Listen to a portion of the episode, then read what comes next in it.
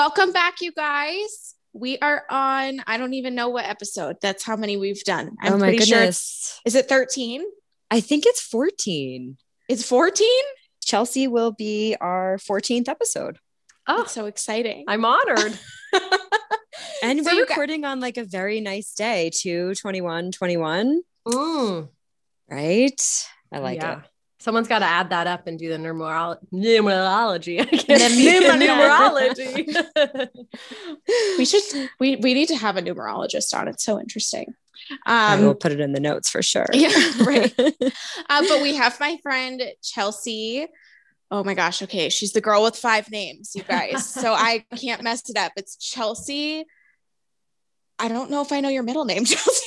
All good. And I'll I'll save you. I feel like everyone's terrified of my name, so I'll save you No, the pain. I know that Montgomery Juban Wechter. Vector. right? Yes, very Vec- close. Vector. You're very close. It's German. Um, German. but Austin is my middle name. Right.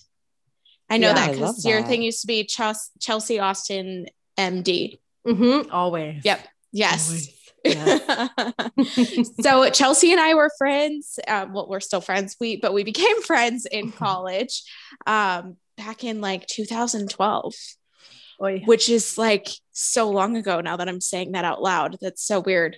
But we've been friends for almost a decade now, and uh, she has had a very interesting life and is one of the most like inspiring and interesting people I've ever met in my age group. And oh so oh it was like a no-brainer to bring her onto this show. So Chelsea, I'll let you say hello. Oh my gosh, that was like the sweetest introduction anyone's ever given me. Thank you so much. Aw. I am very grateful to have met you so long ago now. I mean, my goodness, what is there to say? I am Chelsea and I have two dads. that usually is how I start things. But that's really like the beginning of my story where I come from, my backgrounds. I have two dads that just celebrated their 39th anniversary. And I kind of call myself the OG girl with two gay dads because I don't know anyone else that's 27 with two dads and have I'm biologically related to both of them. So that makes things funky and fun. And we can certainly get into that later. But yeah, I'm just the girl with I two wish gay dads. you could see my face right now because when you said you're biologically related to both of them, I instantly went, hmm. oh yeah, it gets into sperm and egg real fast anytime you talk to me. So I'm excited. And I have to tell everyone this is my first time ever meeting Chelsea. I, of course, follow her great podcast, Worthiness Warriors. She's amazing. So I'm super grateful to have you on today as well. And I can't wait to get into it. Thank you. I'm so excited to be meeting you as well. I love, I feel like the, the podcast is the way to like make new friends right now because you can't be out in the world. So I'm loving making new podcast friends. Yes, it's so true. It's like virtual meetings. Totally. and Chelsea and Aloe are my two book club buddies. So Aloe runs a book club with me here in Denver, and Chelsea runs my book club that's done over the computer. So it's like I love it. It's like my podcast book friends all in one awesome. little circle. I think I need to join this over the computer book club. totally. Please do. We love, I love it. It's fun. It's actually such a fun book club because I kind of, none of my friends are in LA. I live in LA. And so I was like, you know what? I want a place to have like a meeting place of all my the closest people. And so we have people on the East Coast in the middle of the country, on the West Coast, all over the place. So it's a it's a fun book club. So are you born and raised in LA? I am. I'm like one of the very few people that you'll meet in LA that's from LA. I feel like that's a very uncommon thing. I get a lot Kind of of like people- Colorado. Exactly. exactly. Yeah. Where people come up to me and they're like, So you're from here and you're still here? I'm like, the weather is nice, you guys. Have you not been outside lately? That's true. That's true. but yeah, I am born. I was born and raised in Malibu, which I know sounds very bougie, but it's not really. I love Yeah. Malibu. Oh my is. God. I do too. Like you it doesn't get any better. Santa Barbara, Malibu, the weather. Oh God. It is pretty magical. I said it felt like growing up in a small town within a big city because it had that very small town vibe. Like everyone knows each other's business. It's kind of like out on the outskirts of LA. There's only one road in and one road out. So I loved that. It felt like I got a little bit of the small town vibe, but also like the big city sensibility. So I I appreciate Malibu. That's awesome. So why don't we just go ahead and jump right in, Chelsea, with how you are related to both of your dads? an excellent question. So I'll use their names because it, I call them dad and daddy, but that gets really, really confusing for people when I start to give my limited knowledge of a biology lesson. So my parents' names are Kevin and Dennis and and and to give you to paint the picture kevin is tall and blonde and dennis i call him my little tan daddy. So he, so that's kind of how you can picture them in your mind while i go through this. Yeah so they're uh, amazing. Uh, i love them by the way. Her dads came to like every show we were ever in and they were just the most lovely kind oh. wonderful parents. And i was like i wish my parents were this cool you know, the grass is always greener because like I, I, you know, I did think my parents were cool actually. I was very grateful for that. But they are they are super supportive. Like every time I would do a summer stock or anything, and there were 15 shows of the same show, they came to every single performance.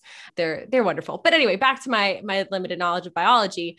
So Dennis has or had my my aunt, my auntie, she passed away in 2017, but Dennis had a sister mm. whose name was Helene, and she donated the egg for me to come to this world and Kevin donated his sperm. So my daddy Dennis is my biological uncle and my dad Kevin is my biological father. And yeah, there's like a whole modern family episode where they make fun of that ever happening. And I'm like, haha, it's me. and then it gets even more complicated because I would have been my auntie's firstborn child and they just weren't sure how emotionally that would be a good decision for her to have like to carry me. So then my dad's cousin actually ended up carrying me.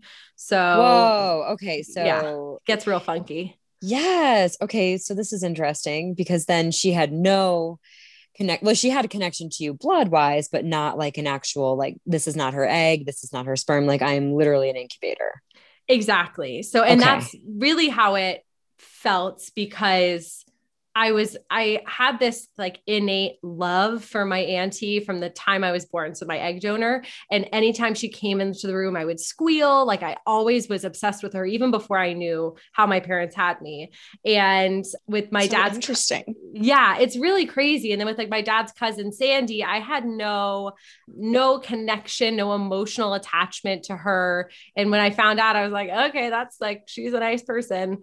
Um, but was, but there was no like um, that kind of like innate connection where I very much had one with my auntie. So it was really, yeah, it, was, it takes a village kind of story. Which is really interesting because I mean, essentially, like she's she's not your mother in the sense of her raising you, but she is in the sense that that you are half her DNA. Exactly. I mean, I think, and I, my parents really struggled with that initially because my dad was very concerned that like society was going to put the idea on me that like I had to have a mother. And I very much didn't. And I stand by the fact that she never felt like my mom. Um, she was just this person I adored in my life who was very much my aunt. She didn't have to discipline me. She, you know, wasn't responsible for my well-being and I loved her, but my parents were always my parents and that is always how I saw it and I think, you know, my parents were so afraid of kind of what people would think or how they would say like i must have wanted to you know must have wanted that time with her more be more attached to her. But it really it was really like i loved her so much but she was my auntie. When i fell and scraped my knee i wanted my dad. Like i didn't Aww. you know that's like right they're your parents. Yeah yeah. they're my parents. Yeah. Which is kind of nice because i'm just thinking about my relationship with my mom and i'm just like i mean and, and the relationship with my father is like so great. I'm like what if I just had two of those instead of like this struggle, you know? Mm. I think mm. this is awesome. Oh, thank you. I I'm partial to it. So well, actually, I, so I'm curious, uh, Chelsea. I don't know if I've ever asked you this or if you've brought it up mm. before, mm. but did you feel like you ever went through that kind of like stereotypical phase in high school or or you know later like teens where you like kind of conflicted more with one of your parents i mean not that we all get along with both of our parents equally all the time but i definitely like went through this phase where my mom and i like really really clashed and then i know like a lot of times like boys go through a phase where they really really clash with their dad. Mm-hmm. Like, did you experience anything like that? Do you think? Definitely. I mean, well, my it's a running joke in my family. Like I never rebelled. I was not a rebellious kid. I loved following rules. Like I I was a pretty easy kid, I think, to parent. But my dad and I definitely were more similar and but would always butt heads much much more frequently. My daddy's never said no to me in my life. He doesn't know what it's like to say no or to discipline me. That was 100% my dad's job. And so yeah we did we totally butted heads i would say much more frequently and still would but will butt heads more than my daddy and i will. I think my dad also was very like opposed to this idea that he was like a mother figure, but ultimately, like, you know, I don't believe in gender roles, but people fall into certain categories or fall into certain roles naturally. And if you're going to look at it as like a father role and a mother role, my dad was definitely more of like the mother type, like role. the nurturing energy. Yeah. He was, you know, the one he was the stay at home parent. He was on every PTA board for every school I ever went to, including my college, you know, at our college. But yeah, you know, they were definitely, I would say though, if I, I, my dad and I love to butt heads. That's a real thing. yeah. Now, is your dad your uncle or your the, the sperm donor? I'm just trying to get. Sper- oh no, no, totally. I'm so sorry. Okay. Sometimes, anytime, bring me back. So he's the my biological dad. Okay. So yes. Okay. Perfect. And then dad, your daddy is your auntie's brother. Correct. Exactly. Okay. Perfect. I'm following perfectly now. yeah. okay. Please and ask me as many times as you want. I said like sometimes people need to like draw it out, make a diagram, like go for it, whatever you need to do. So how was it like okay, so just because, you know, growing up when we did, I'm a, mm-hmm. I'm a little bit older than you guys, but when we were growing up, I just remember being in school, like elementary school, and they're like, you know, oh, for Mother's Day, we're going to make this. Like, did that mm-hmm. ever have any like role or effect on your life? Yes. Like, so yeah, totally. You did. You, I absolutely know what you're talking about. You know, I think Oh, my parents very much all of those holidays. So, like Mother's Day, Father's Day, Valentine's Day, my parents very much told me they're like, these are Hallmark holidays. These are holidays that a card company created to sell more cards. And like, you never need to feel one way or another about these days. And so, like, because we kind of blew by Mother's Day, my parents also would blow by Father's Day. And that was like oh, wow. kind of their amazingness. I would say that they were like, this is not like we celebrate each other as a family every day. We don't need specific days to celebrate. And there were definitely times where I would get like I didn't care about not having a mom. And so eventually, like as I got older, yeah, we celebrated Father's Day. I was always like big day in our house. But like when I was really young, like there, I don't remember ever celebrating Mother's or Father's Day. I don't ever I remember that. that being a thing. You know, I do, I would get very upset. Like my, whenever you apply to colleges, I remember being very upset that like the common application asked for mother's name and father's name. And my college counselor at the time was like, just put your dad in for your mother and your daddy in for your father. And I was like, but that's not accurate. I would get very upset about those kinds of labels and those kinds of situations. But like Mother's Day, Father's Day was kind of a eh, whatever. I love yeah. my family the way it yeah. Is. Yeah. I love that because I feel like now, you know, growing up now, there's like, you know, whenever I fill out a form, it's like, what's your pronoun? Are mm. you he? Are you she? Are you they? Like, so I feel like now there's probably a space or, mm-hmm. you know, like a little box where you can check off maybe two dads or two moms. Like I feel like it's becoming, like you said, like you were like the OG, you know, mm-hmm. you kind of went through this like way before anyone else has gone through this. So I can't even imagine, you know, it had to have been confusing sometimes, but it sounds like they really like nurtured you and like explained things to you and kind of treated you more of like a person instead of mm-hmm. one of their kids in a way. It's it's interesting that you say that because I was very much a mini adult from the time I was like 6. Like I was I I enjoyed fancy dinner parties and black tie Aww. events and like that's that was my life. Yeah. Chelsea, you were like, I went to this spa and they, you had to be like 16 to get a massage. And I was like, oh my eight. God. And my daddies were like, she's great. And then they were like, we love her.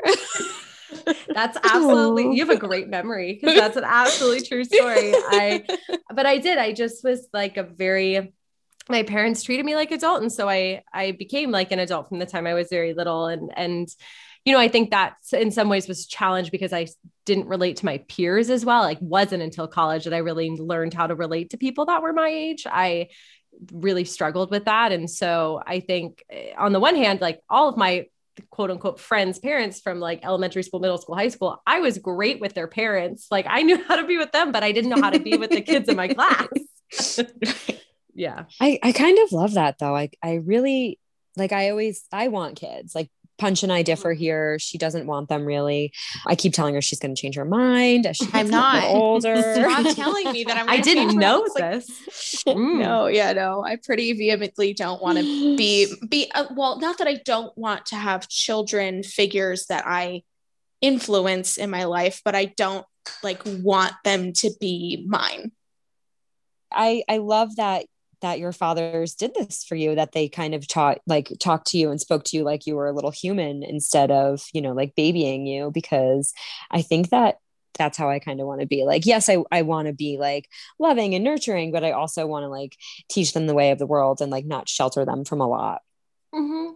I, I, agree a hundred percent. And I, yeah, I do want, I do want kids or kid, but, but yeah, I, I real. love one, one is all we could afford these days. and like, man, they're like that. It's a lot of work to have a kid. So, and I love being an only child. So I, you know, I got all the attention and all the presents. So that does sound I, nice. It was pretty okay. nice. So I, I'm, I'm not opposed, but I do think it was nice. Like uh, my parents were very loving and very nurturing and but they approach things from like a perspective of like you can handle this you're you're you're smart enough you're mature enough and you know not like like I wasn't having the sex talk at like 3 years old but like I was able to like they like gave me information as I was able to handle it from a from a different perspective because like we were two doors down from normal anyway. So it's like we didn't have to do things the way everybody else did. That's awesome. i love that perspective.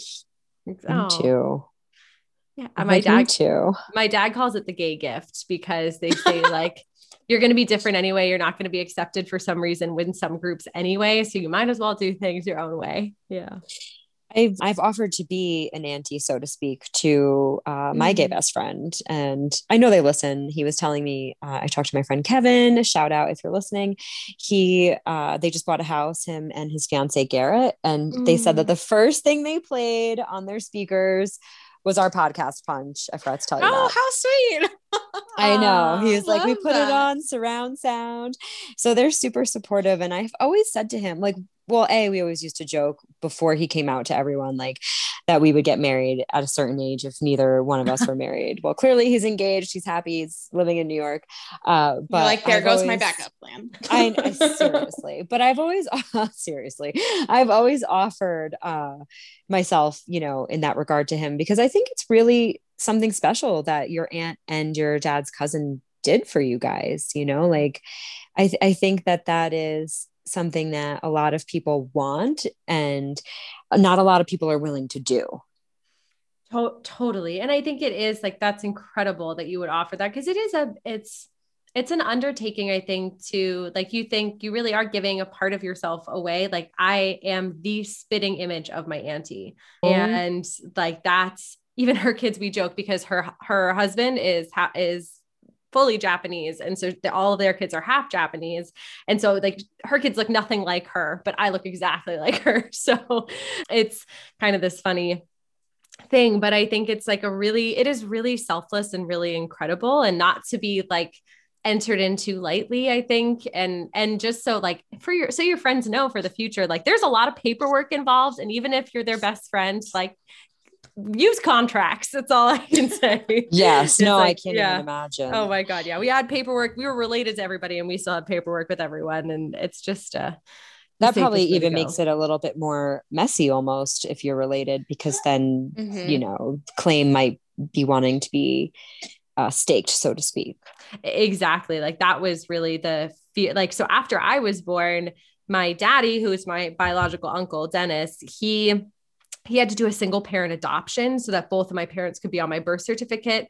Otherwise, it read my dad's cousin and my dad as my parents on my birth huh. certificate. And so they wanted to make sure that God forbid something happened to me or happened to my dad, that my daddy would have equal rights to make sure that like I was taken care of and that he would be obviously my parent and guardian should something happen to my dad either way so that was like but he had we actually had to like go before a judge and my parents had to have an entire home study done and like even though i oh, was oh, wow. their child they had to go through an, an actual adoption so that my daddy could be on the birth certificate which is a yeah which was nutty yeah, it sounds is like it an undertaking. Still, do you have any idea if it's like still that complicated for people? So I don't know how complicated it is for people now. I did talk to, and actually had them on my podcast, to a friend of mine from high school and her wife mm-hmm. are pregnant exactly in the same way that like my parents had me. Obviously, they didn't need a surrogate, but it's like one of their brother's sperm and then the other wife's egg. And yeah, and so I talked to them a little bit about it, and they actually came to us for the advice because there's still not like a set precedent for everything. And so the people they got their information from were us. So we said like get everything in writing. You know you might need to get a lawyer and do a single parent adoption. And as far as i can tell from their experience they're having to do pretty much the same thing. I don't know if they're going to need a home study or anything like that. It might be much more of a simple simpler legal process at this point but i i don't know. And i would I would speak to an attorney um, before someone sues me. yeah. totally. Yeah. I'm not your legal counsel. I don't. I I have a degree in theater, everybody. So Oh, I love that.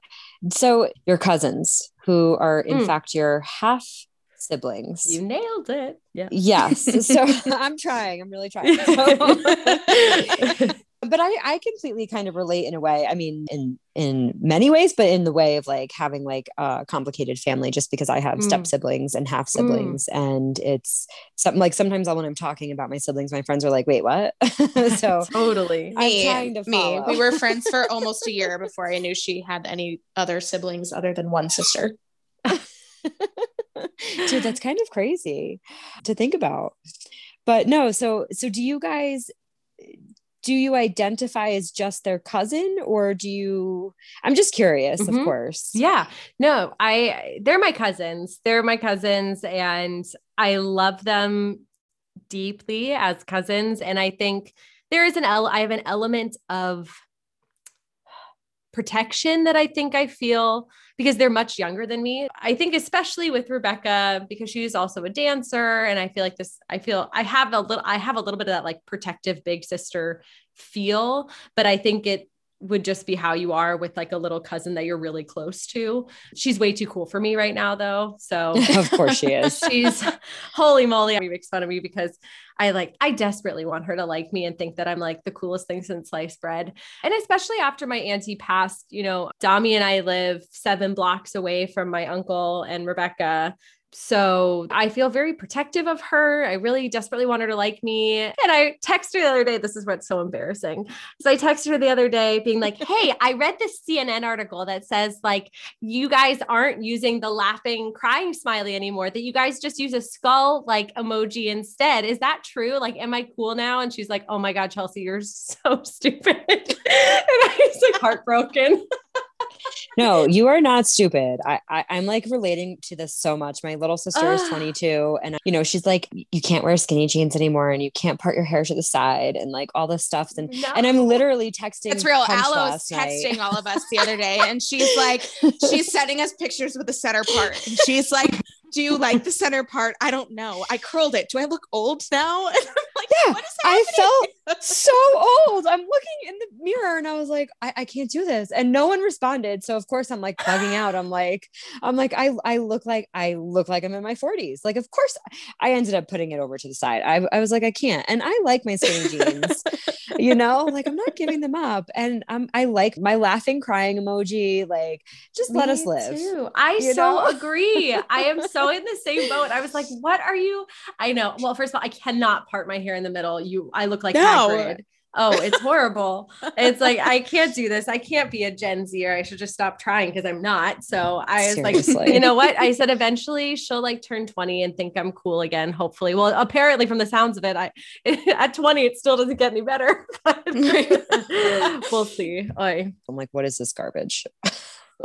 and the like attention span is so tiny. Like I will admit I've many a time fallen into a TikTok hole, but like that is it, that's like the attention span of anyone today. It's like you have one minute to make an impression and then people right. are gone. Yeah. Right. You're like, I left theater for a reason. Yeah. I, uh, I, didn't go through the audition process anymore for a reason. Yeah. yeah. It's true. And how so you have a podcast, Worthiness Warriors. Mm. How do you like so when did you start? So I started, I just recorded my 25th episode, which is really exciting. Oh I, I know. Congratulations. Like, thank you. Thank you. So I started in November. I launched my first episode and I like record way ahead to give myself plenty of time to edit because I'm slow. So, uh, you know, I record episodes about a month, a month ahead of when they get released. But I oh, started. Oh, Paige um, and I um, thought we were being good doing it like a few weeks. hey, I, hey, you know what? We're doing better than when we were doing it like the week of. So yes. um, go us. I, this is I, true. I honestly just couldn't take the pressure. Like for me, the so this is most of my job now is content creation. So I have a blog, I have a podcast, I you know, it, it, I'm creating workshops. I'm getting my life coaching certificate. So it's like, I, it's just so many moving parts that it's all about like creation for me. I have to just really, it was got a lot easier, especially because I have a social media company that helps me kind of organize myself. So because they work a couple weeks out, it's like forced me to be a couple weeks out, which I'm so grateful for. Like at oh, first, it was God super, bless you. Oh, it was super overwhelming because I used to literally write like blog posts at like midnight and then post them the next morning. And now it's like, okay, I try to stay as ahead of the curve as I can. And so it's actually really nice. Then I can like actually take a couple weeks off here and there or a week off here and there. But yeah, so I started the podcast because I had my blog that was going well. I'd finished my manuscript of my book that I'm currently trying to sell to a publisher. And I was like, okay, I kind of need that like or someone said to me, you know, you should have a podcast. And I was like, yeah, yeah, I don't really know how to do that. So no. And then a couple months later, someone was like, you have, you have a very calming voice. I was like, that's something no one's ever said to me. Um, oh, that is hilarious. I think you do. I've listened oh. to a few episodes and your voice is perfect. Oh, you're so sweet. Well, I feel like my dad calls it my frenetic energy is occasionally a lot to handle. So I was shocked that someone thought I was so calm. I apparently hadn't had a lot of coffee that day. So so yeah, so I decided, you know, a lot of what I talk about is self-worth and what self-worth is and how to cultivate self-worth. And I feel like self-worth feels like this very amorphous, like hard to touch on thing. Like what is self-worth? And it's this big word and we all throw it around. And so I decided to build a podcast around literally asking people from all different backgrounds, all different jobs, cultures, race, religion, sexual orientation, what gender identity, what have you, what their idea of self worth is and how they've cultivated it or not cultivated it throughout their life and how that's gotten them to where they are now. And so I find that it's just a place where we can go to speak very vulnerably and openly about experiences, which I feel like you guys also do such a beautiful job on your podcast of doing is really like open holding space for people which is i think is so important is to just hold space for people to be themselves and yeah. and so that's what I, I aim to do and i feel like you guys are excellent at doing and that's oh, how oh, thank you because we're still trying to figure it out. Well and i think I, I like what you said chelsea i really like your perspective on it and i've gotten that from listening to a bunch of the episodes that you've done as well is like you do the exact same thing and i like that you have this very specific lens of like you know what what is your relationship with this like thing this self-worth like i don't know what would you want to call that? Like life skill? Not exactly but like mm-hmm. something of that ilk. I really i really appreciate that about yours and i think you do a, a phenomenal job with it and you've had some very interesting people on. And I'm, you know what? I'm just proud of all of us. Yes. Can we just take a minute and give each other snaps? yeah. Absolutely. Yes. Yeah. I was just gonna say, like, I think one of the really cool things about it, I feel like, okay, how am I gonna say this where it doesn't sound like obnoxious of me? I think that you were always so beyond people of our age in terms of how you looked at the world and how you looked at life in in many many ways that made you a lot more mature. And i just remember having a lot of conversations with you you know be it like in the in the theater or in our bedrooms like hanging out and uh just grappling with the struggles of life. And in retrospect i imagine for you there was like this dissonance sometimes with everyone really acting like children. And like you said like, like like you said like you'd always been around adults. And i feel like the rest of us like were playing catch up you know?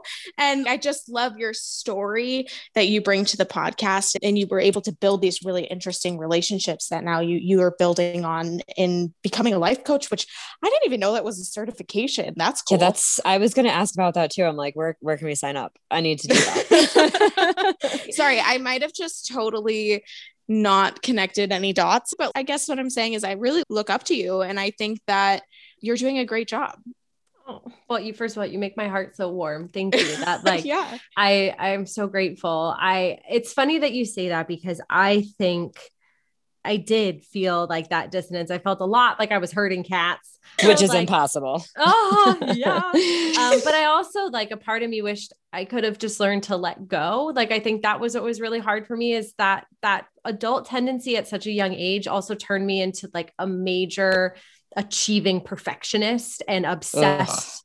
And it was so hard for me. And like that's what I that's what I strive to do is I say I feel like there's a lot of people a lot of people that are becoming life coaches and and and like people like Glennon Doyle and Brene Brown and that you start to look at those things in like your mid to late 20s maybe but like who's looking at the like 18 to 25 year old and saying you don't have to wait. You can start to look at these things now because I was looking at these things and it helped me I think sort through two of the most challenging things in my life which were my my daddy went to a federal prison camp with my senior year of college and my auntie passing. So if i could pass that on to someone or give someone the strength to handle situations that you never saw coming with like a little bit of humor and grace and love. That's kind of my my dream there. And and life coaching i can tell you yeah i there's a lot of people that'll call themselves life coaches. And then i found out that there's like an actual like many certification programs for them. And there's a lot of like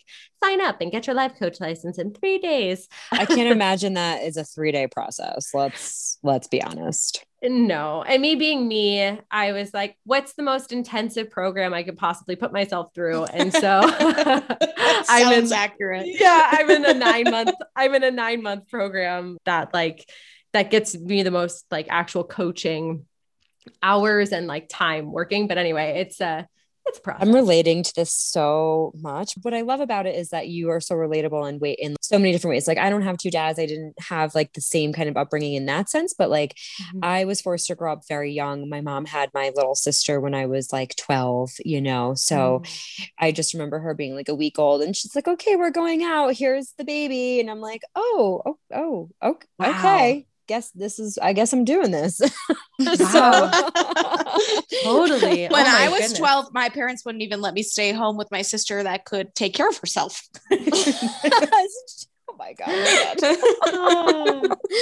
um, and it's nice that my parents trusted me and had that faith in me, but like I was also kind of forced to like, I'm like, all right, Mhm. well, I have to do these things. And, and just what you said, you have this. I was just on the phone with my dad. I uh, I don't know if you know this punch, but uh, a plane engine Yes. My mom told me that today. Yes, like over, your house yes, where I live, like over like my like, yesterday in So he- Broomfield.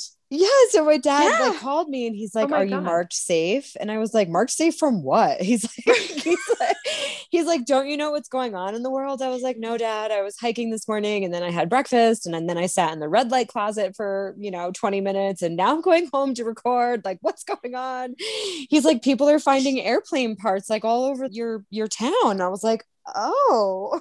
oh Yeah, my God. A United airplane took off from the Denver airport yesterday and had immediate engine failure, and parts of the like big circular part of the jet that you can see out the window under the ra- the wing um, started falling off, and they're scattered all around Broomfield, which is like literally three minutes down the road from where Aloe lives. What? Um, and par- parts like fell out of the sky, and they had to turn around at emergency land. I only know this because my mom called me and told me today um, is so about it. And she said the same thing. She's like, Do you not watch the news? And I was like, I don't have No. the news. I don't know. they don't We have don't. the news on Hulu, mom. I don't know. Um,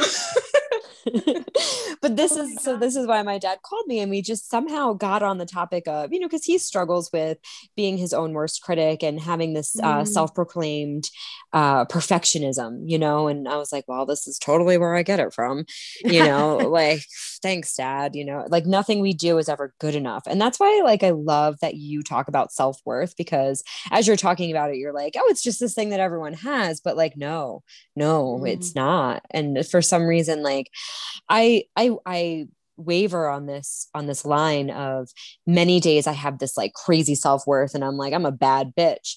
And then some days i'm like i'm nothing. I'm a piece of shit. You know like i it's hard to like to feel it every day all day in in my opinion It is. It's, and I think that's like, I always talk about it as not a fixed point, but ever fluctuating and changing. And I, funnily enough, had a conversation with my therapist this past week where I was saying, like, I don't understand. I'm like two different people. When I, like Chelsea, the person, when I go out into the world, when I stand on a stage and talk to people, when I, put myself into situations, I feel like I'm so full of enoughness and worth and I feel so worthy and like what I have to say matters and people need to be hearing this and I feel so confident.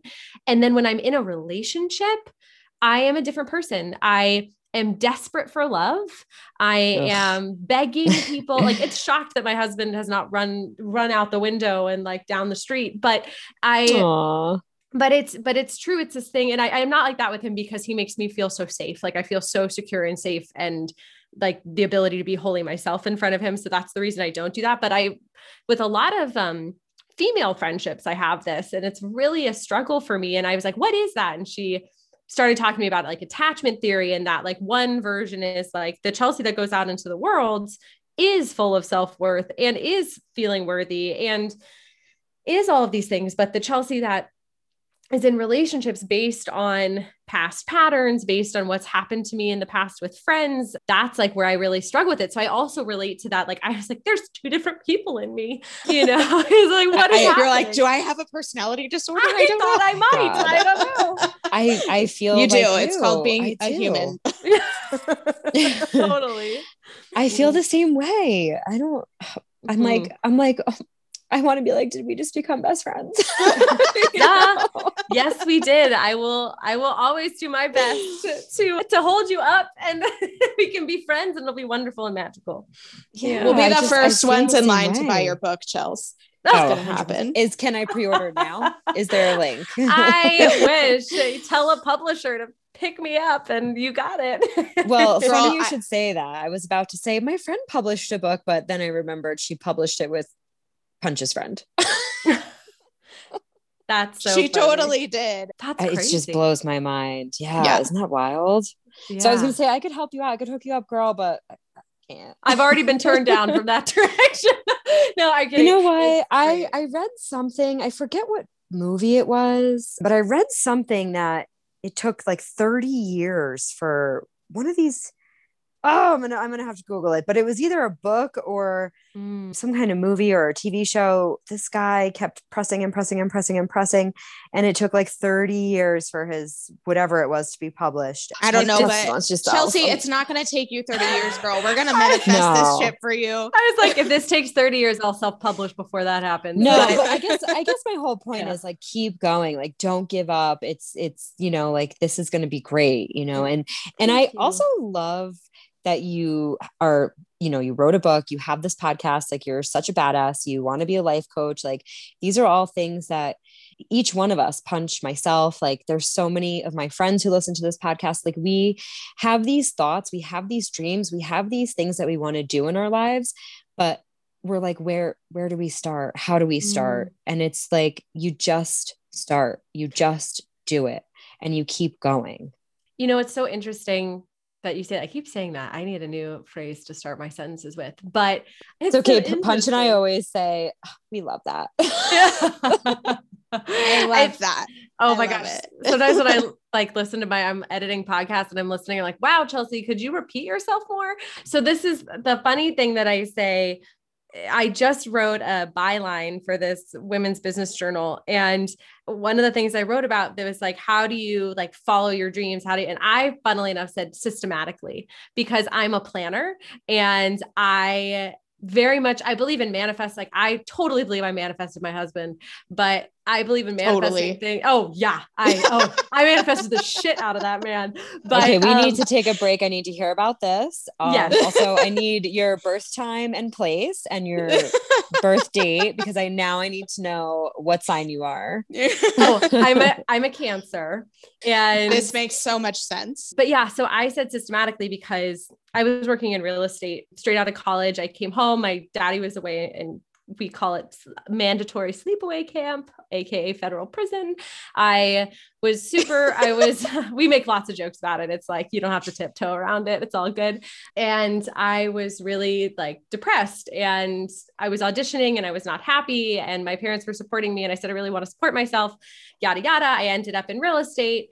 I ended up meeting Dami while in real estate and we started as a team and i kind of fell into the family business and then woke up and four years later was like i'm miserable. I hate my job. I'm i'm having panic attacks every day sometimes so bad that i end up in the hospital. Something needs to change. And i am such a planner that i said but i don't i want to know where i'm going like have some kind of angle for where i'm headed if i'm going to quit this job where i'm very financially successful. I'm kind of at the top of my game and i'm just not loving it. And so I so made brave. a 365 day plan. and I get I put in my 365 day notice with my family. I'm taking notes, just it's, so you know. I was like, this is exactly how I live my life. Tell yes, me more. It is. Because I, I think for some people that like just do it, that leap of faith works. But for those of us where that doesn't work, we need a plan. And so like I didn't, I gave myself a, a, year and I said eh, on June, you know, 21st, 2020, I'm going to be done. And whatever happens, I'm done on that day. And I am going to figure it out in the next year. And that's like July of 20 of 2019 i started my blog and i was writing my book and then i went you know what okay i can make a life out of this somehow I'll, i can take us to the point where i know that my husband can take over the business so that i can make sure that like we're going to be financially solvent and and get us also to a point where I know I'd saved up enough money that I could make my dreams happen like that I'd be able to hire a PR firm and whatever else I needed to make my dreams con- come true because money doesn't buy happiness but it buys resources and time and access and does, so yes. you know as much as that's like bleh to talk about I wanted to make sure like I would have the financial resources to like take the next steps towards my dream. And so, yeah, I made this 365 day plan. And then, like, I sat there on June 22nd of 2020 and was like, okie dokie, what do I do now? um, well, I think we talked yeah. actually, Chelsea, a couple weeks before that happened. And you were like, yeah, in like one or two more weeks, I'm actually done. Yeah. And I'm writing a book. And I was like, that's amazing. you go, girl. I was like, yeah. how do you deal with being in a business with someone you're dating? I need to know. And you were like, well, we're actually not going to be anymore. I was like, I got it. I will say for me, that was the hardest thing was to let go of working with him because that was the magic of the job was that I got to work with him every day, that we got to drive to work together every day and have lunch together every day. And like, that when I was having a tough day and I was crying getting off a phone call, which happened more than I'd like to admit, that I could just sit on his lap and be like, I hate this job. And he and my coworker me. and my coworker was like, you know, married to me. So he couldn't go running, which was really nice. And so that was like the part that I missed the most about that. And I still miss about the job. I miss him. I like, you know, we were so used to spending so much time together from the time we met each other to like it, it's been an adjustment, but I have to say, I still have my relationship and it's still such a priority and so important to me but like i also get to like i wake up every day i'm like wow i get to like write and create and and not have panic attacks. What is this? Oh my god you are living my dream. You're living my dream. Oh, you can do it. I so believe in you. This is why we're brought together because we're gonna we're gonna make it happen for you. Yes. Oh my god. Okay so manifestation. I totally believe mm. in this. Punch and i always talk about it in most of our episodes. And i want to know how you manifested your man. I mean, okay. this is, I mean, our listeners just turned up the radio as, as we said this. I love this story. So when I was, when I was 15, we had friends of ours that were very, um, like my whole family's been very spiritual and like we're we always say like we're culturally Jewish, but like we kind of put together our favorite things from every religion, and that's what we do. So, but also love that. Yes, I I I feel like that's very aligned. I feel like I'm in a I'm in a room a virtual room full of uh, spiritual weirdos. Yeah, Yeah, there we go. Nailed it. But anyway, I was 15 and we had these friends that were like, besides the fact that they owned three snakes, which totally freaked me out, they they said, Hey, you know, we got you this candle and we put like all these herbs in, and like you should burn it and then write a list of like everything you want in a partner. Like you might, I was 15 years old.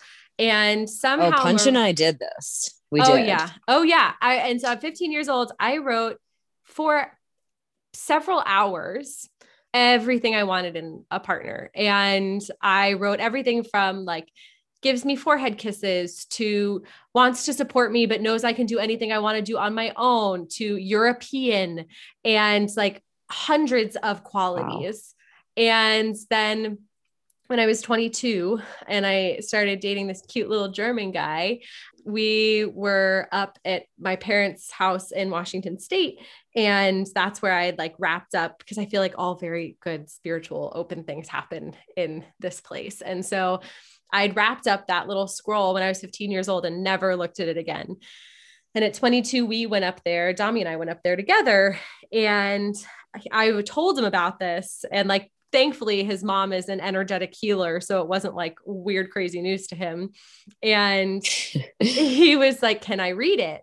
And I was like, I was like, oh God, I don't know. And so I said, yes, you can, but I have to read it first. And so I read it. And like of the hundreds of things I wrote, there was this person that was all of those things outside of the fact that he doesn't have blue eyes, but that doesn't really matter.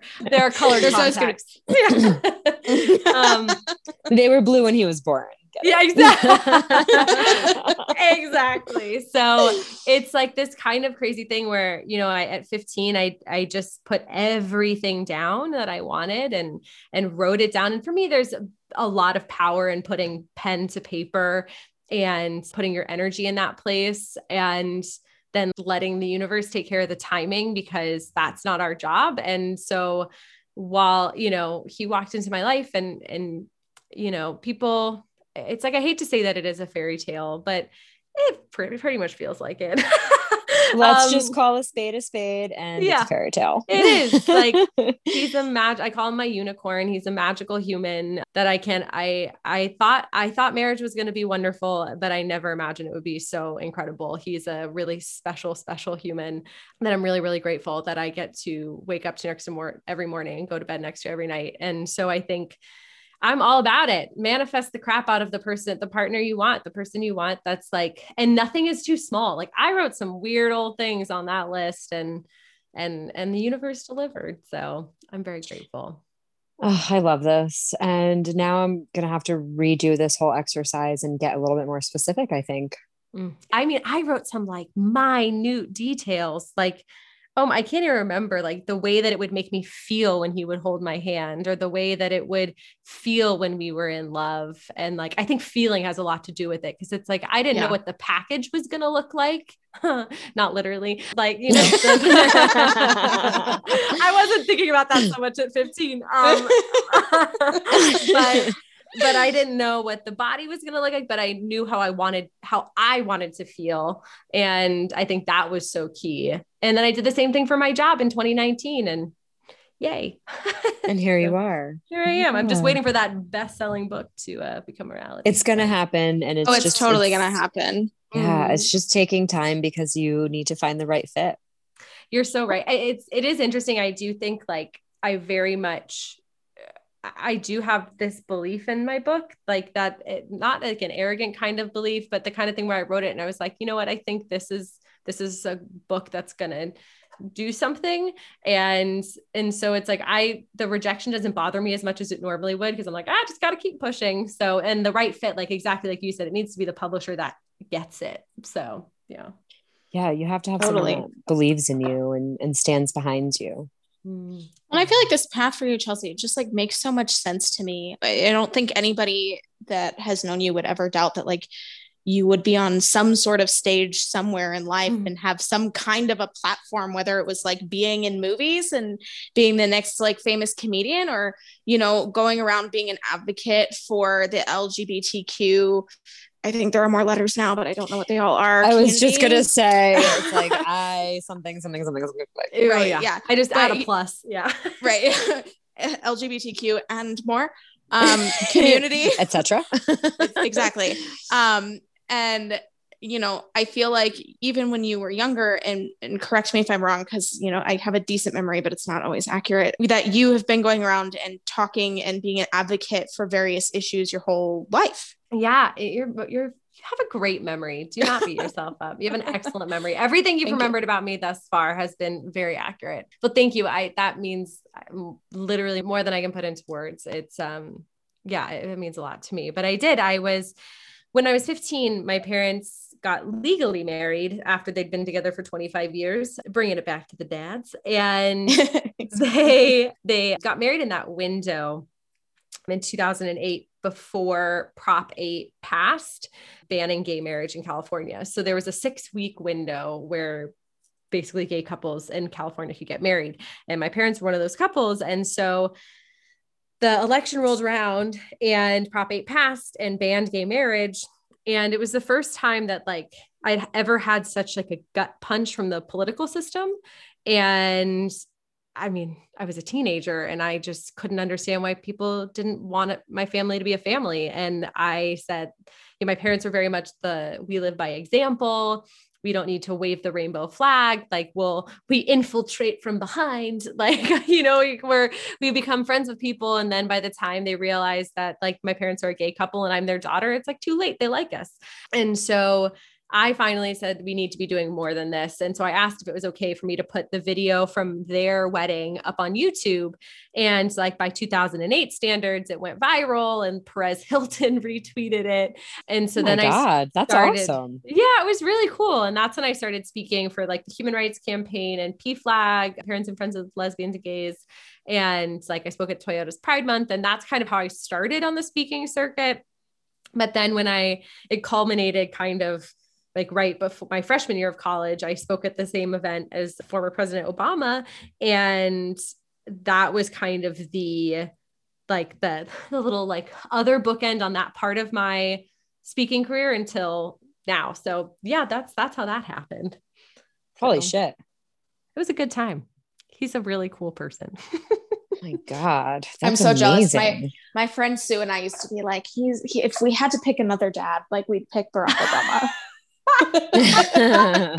he he is like I have to say I met him the night before the event when I was speaking and I've never met such like a kind and caring I mean I've never met another world leader so like I don't really know maybe other world leaders are like this but like he was so he was so oh what's the word so He's so- focused yeah. And Um, he's just so elegant too. Like yeah the way that he like speaks and carries himself. Ugh, it's just so I- nice. he did it he felt like an, a long lost family member kind of feeling like it was and then it was so crazy because i know there are a lot of stories of him doing this but he you know i met him the night before and i said i'm so nervous i have to follow you and he was like i'll just warm the crowd up for them for you chelsea and i was like oh, okay and then the next day I I was waiting to go on and this there's like guys with what looked like massive assault rifles at the entrance to the stage and like the secret service comes in in this massive like clump of of like humans and is like walking through the backstage and all of a sudden probably 10 feet from me they all just like beautifully come to a stop and out of this cloud of secret service comes the president and comes up to me and says, Hi, Chelsea, it's so good to see you again. I'm so proud of all the work you're doing. Aww. And I think I peed myself. Like, I. I was so, I was, I started crying for sure. And I was so taken aback by like someone that took the time to recognize me who he didn't have to do that. Even if he had written my name down or someone had written my name down and told him who i was it didn't matter. The fact that he was someone that took the time to recognize something in me made me want to be like that for other people. Like if he can remember my name or someone helped him remember my name, I can certainly remember other people's names. you know, it was yeah. This is just so nice moment. to hear. I, yeah. I'm just like, so oh my wholesome. god, yeah. Awesome. To you're talking, and I'm just, or you're talking. I listen to you talk, and I'm like, gosh, she's such like internal goals. Like I just. I, just I love the way that you look at the world. I really do. And I think uh, like I think I would have at that age taken a moment like that for granted. And I would have been like, Barack Obama knows who I am. you know, like not been like, I want to be like that someday. I would have been like, guess who I met? Barack oh. Obama. oh my gosh, you're so sweet. I don't know. I don't know how I became wired this way, but that means a lot to me. Thanks, yeah. Well, too. So I, my last question, I didn't actually, I shouldn't say that. It's probably not my last, but it might be my last for this episode. For you, is just a little more on this book that you're going to create is is mm. it going to be piggybacking on the worthiness self-worth concept or can you give us a little teaser about like what what we're going to learn in this book it would be my honor. This is the first time I've given a teaser anywhere. So let it be known. This is the first teaser. I'm like, is that okay? Like, of course. No, please. Let's put it out there. I feel like the more I talk about it, then someone can start pressuring some publisher to take me on. But I, so I wrote basically a memoir, which seems really odd for a 27 year old. But I have some really kind of wacky experiences in my life. Some of well, many of which adult since you're six. yeah, so. exactly. many of which we've talked about, you know, throughout the this episode. But my book right now is I, I, they might retitle it, but as of now, I've titled it "Inexplicably Me: A Story of Labels, Worthiness, and Refusing to Be Boxed In." And what my book aims to do is to tell my story in a way that can give people hope and inspiration and also build bridges because I think we are all so much more similar than we are different. And I think the lack of understanding between people of different backgrounds, of all different kinds, is what leads to so much anger and hatred in this country and around the world. And so, my hope is that by making my story accessible to people, I can start to show people from many different backgrounds love and unconditional love and how they can unconditionally love themselves. And it all starts like my podcast as well starts from a story of when I was in high school. I was sitting in a group of girls, which is redundant because I went to an all girls school, but I was sitting in a group of girls and we were talking about how my parents had me. And one of the girls asked me, like, how much did it cost? And I honestly had no idea how much it cost. I never thought to ask my parents how much I cost, but then, like, I don't think most people think to ask their parents that. So I said, I, you know, I don't know, but I guess it was expensive. And another girl across the table looked at me and said, Well, were you worth it? And that to me was such a defining moment that I didn't realize was a defining moment until later in my life because Did you slap her? I'm sorry. I, I'm just, I, I, wish you could see my face. I'm like, what? Who says that? You know, I, I would like to think that she was just very insecure and a young soul. It was okay. Like it didn't phase me at the time. Like everyone at the table was kind of laughing. So I kind of laughed with them. And then as an adult, like adult Chelsea looks back on that moment and I was like, huh, that's exactly when I started questioning my worth worth.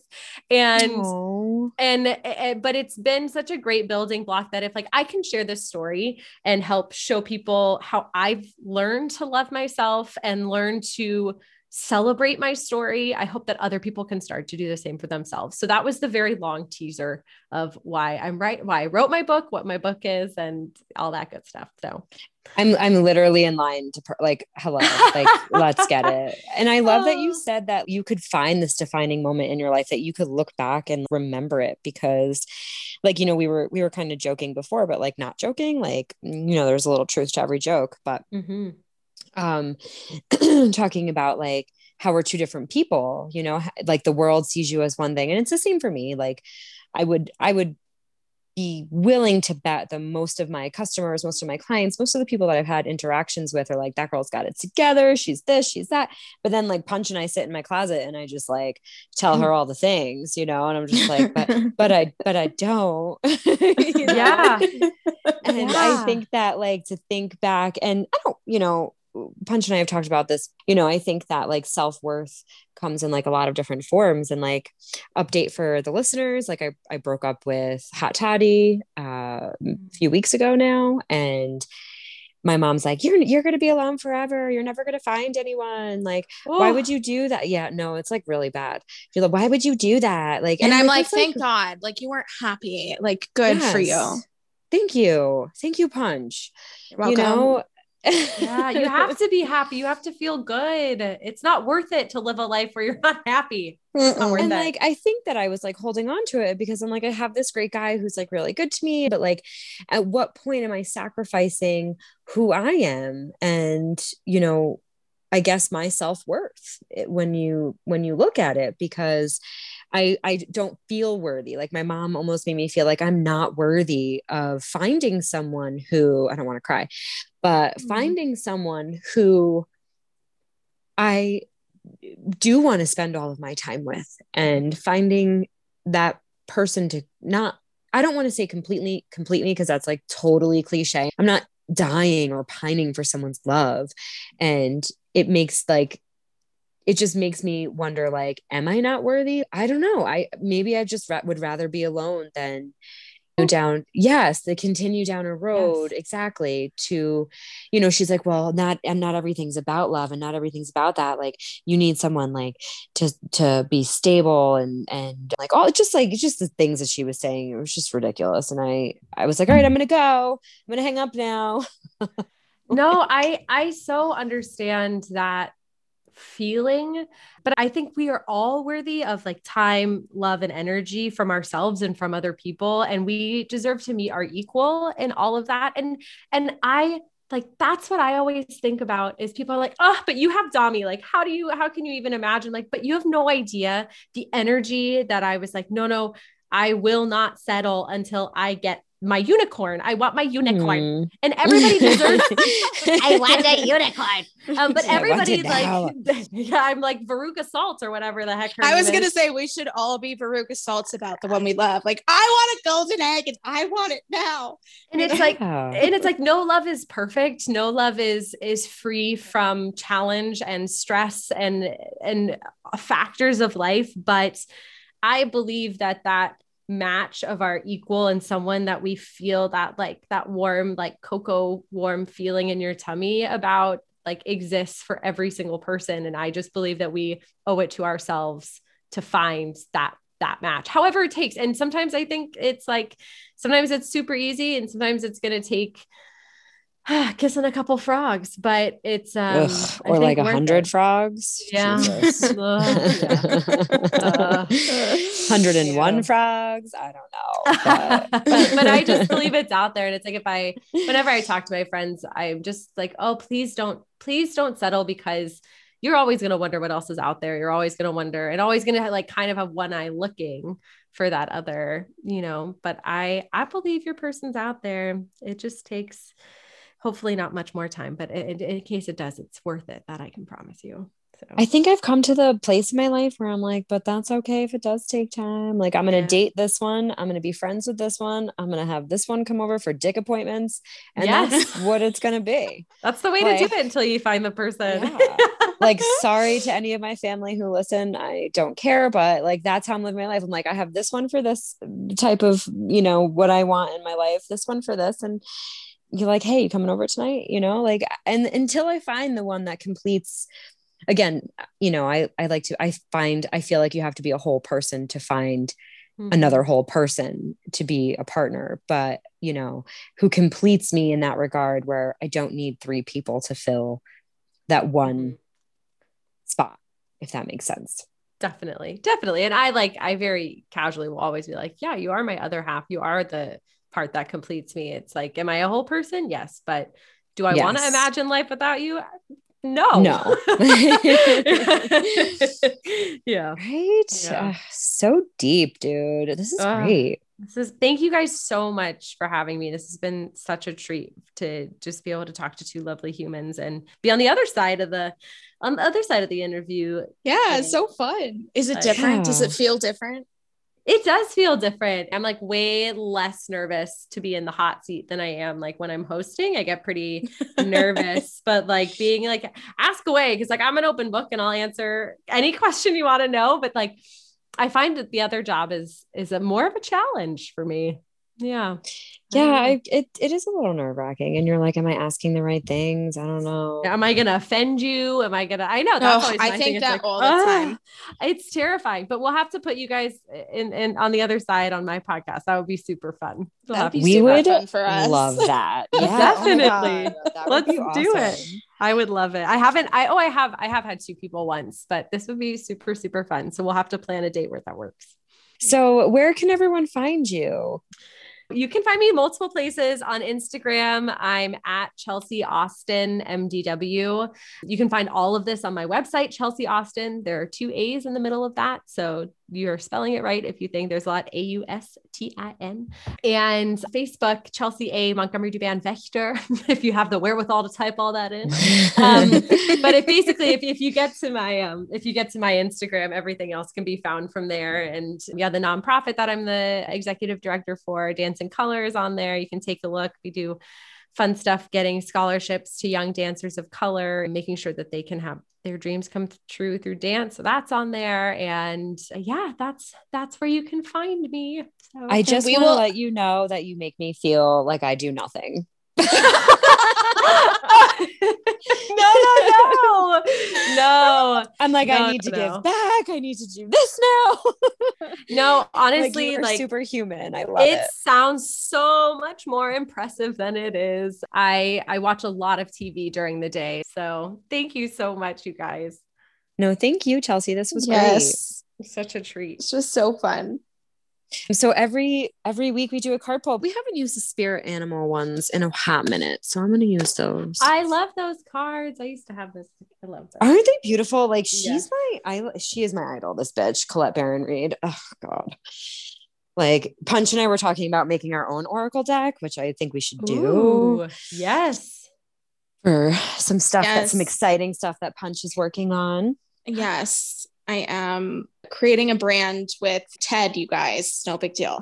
Uh, but we, we, we, he's like my best friend and we, we work very closely together and we're developing a company that's going to be a distribution company, but we're creating a line called Zodiac Essentials.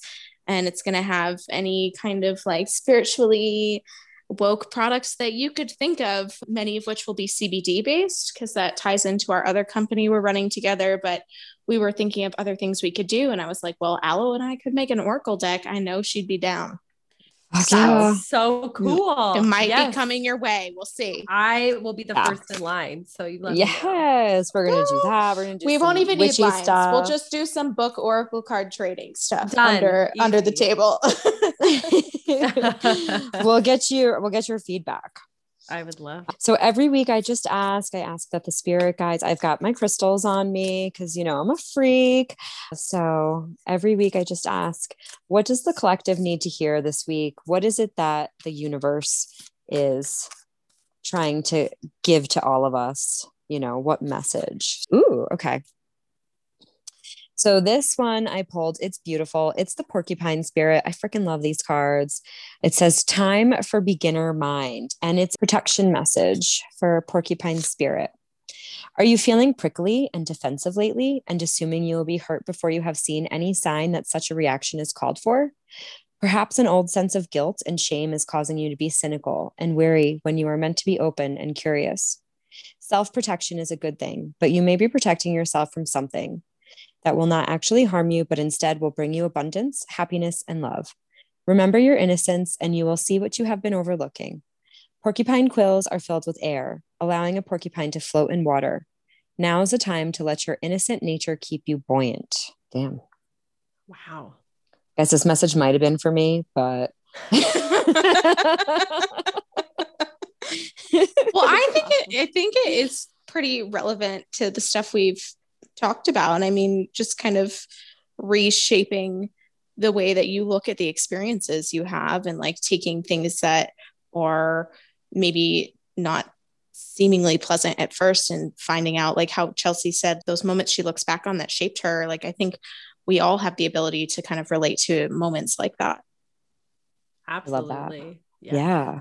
and also it's who so knew true. that porcupines floated in water that's pretty cool like who knew their quills were hollow I I would have thought they would have like just sunk to the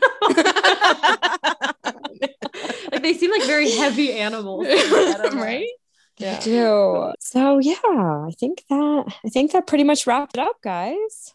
Amazing. Chelsea, thank you so much for joining us. This was so so welcomed and lovely. It was great to do this with you.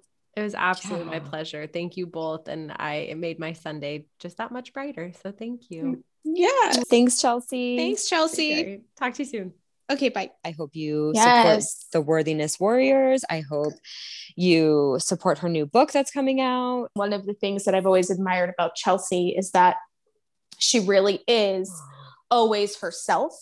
And though I'm sure she, like every other human being, shows some different colors to different people, she has a very de- definite set of characteristics that she always has about her. And listening to her podcast is just so lovely because I mean, as someone that knows her, like it is so genuine and it is not in any way, shape, or form tailored to be an image of this person that she wants to be to the public. Like it's just who she is. And that's my favorite thing about her podcast, actually. Oh, she's amazing. Um, yes. Everyone go support her right now. And if you're a book publisher, you know a book publisher, hit us up Yeah, or hit her up or just both. Like just message us all and like let's make this happen for her. I would love that. Seriously. Oh, so great. So, this was great. So thanks yes. everyone for um, listening. Don't forget, you guys, rate, review, subscribe, and share. That really is what helps us the most to grow and be more present on platforms.